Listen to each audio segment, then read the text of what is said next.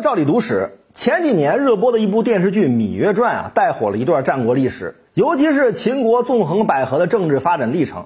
虽然影视故事和真实历史有所出入，但是里面的很多内容也都参考了当时的真实历史。芈月这个人物也千真万确是中国的第一位太后，为后来秦始皇统一天下做出了重要的贡献。芈月其实并不是楚国的公主，因为当时的历史记载存留较少。他的具体身份无从考据，但可以确定的一点是，芈月是楚国王室的宗亲，祖先呢在楚国享有崇高的地位。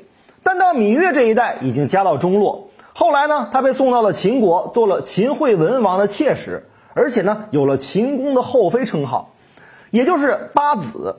秦惠文王的后妃等级呢由高到低，分为王后、夫人、美人、良人、八子、妻子、长史、少史。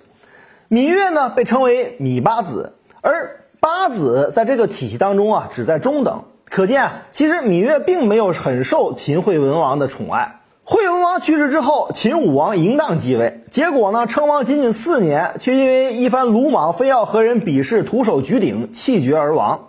嬴荡死后，朝中一片大乱，众人争夺王位。芈月之弟魏冉在朝中任职，于是，在他的帮助下，芈月的儿子嬴稷继位。成了秦昭襄王。由于嬴稷年幼，芈月自此就开始了近四十年的政治生涯。芈月在朝中诛杀上一任秦王嬴荡以及其母惠文后的势力，并让弟弟魏冉辅佐朝政，拜封支持自己的大臣。一时间啊，秦国上下都成了芈月的势力范围，威震天下。虽然任人唯亲，但他也用人为贤。芈月当政期间啊，秦国的国运一直处于历史的巅峰时期，政治经济全面发展。后期呢，秦国能够一统天下，和芈月知人善用有着难以分割的联系。安定好国内之后，芈月开始在列国间纵横捭阖。当初啊，楚国派兵攻打韩国，久攻不下，韩国呢也是焦头烂额，于是派使臣向芈月进言，祈求派兵援助。但芈月因为楚国是自己的故土，便拒绝了。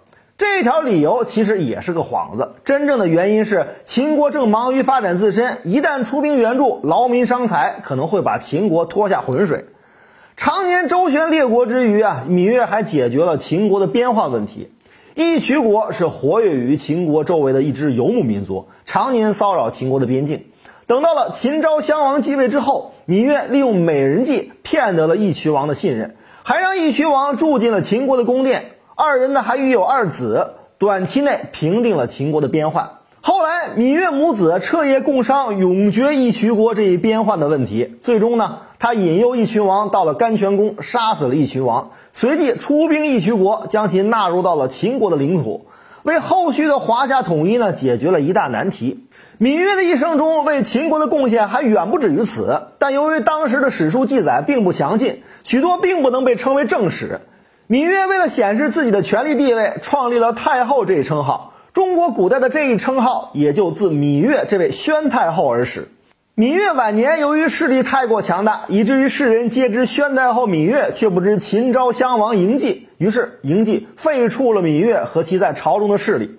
芈月虽然失势，但晚年也并不凄凉。她有一个叫做魏丑夫的男宠，这位男宠啊，陪芈月走完了她人生的最后一段时光。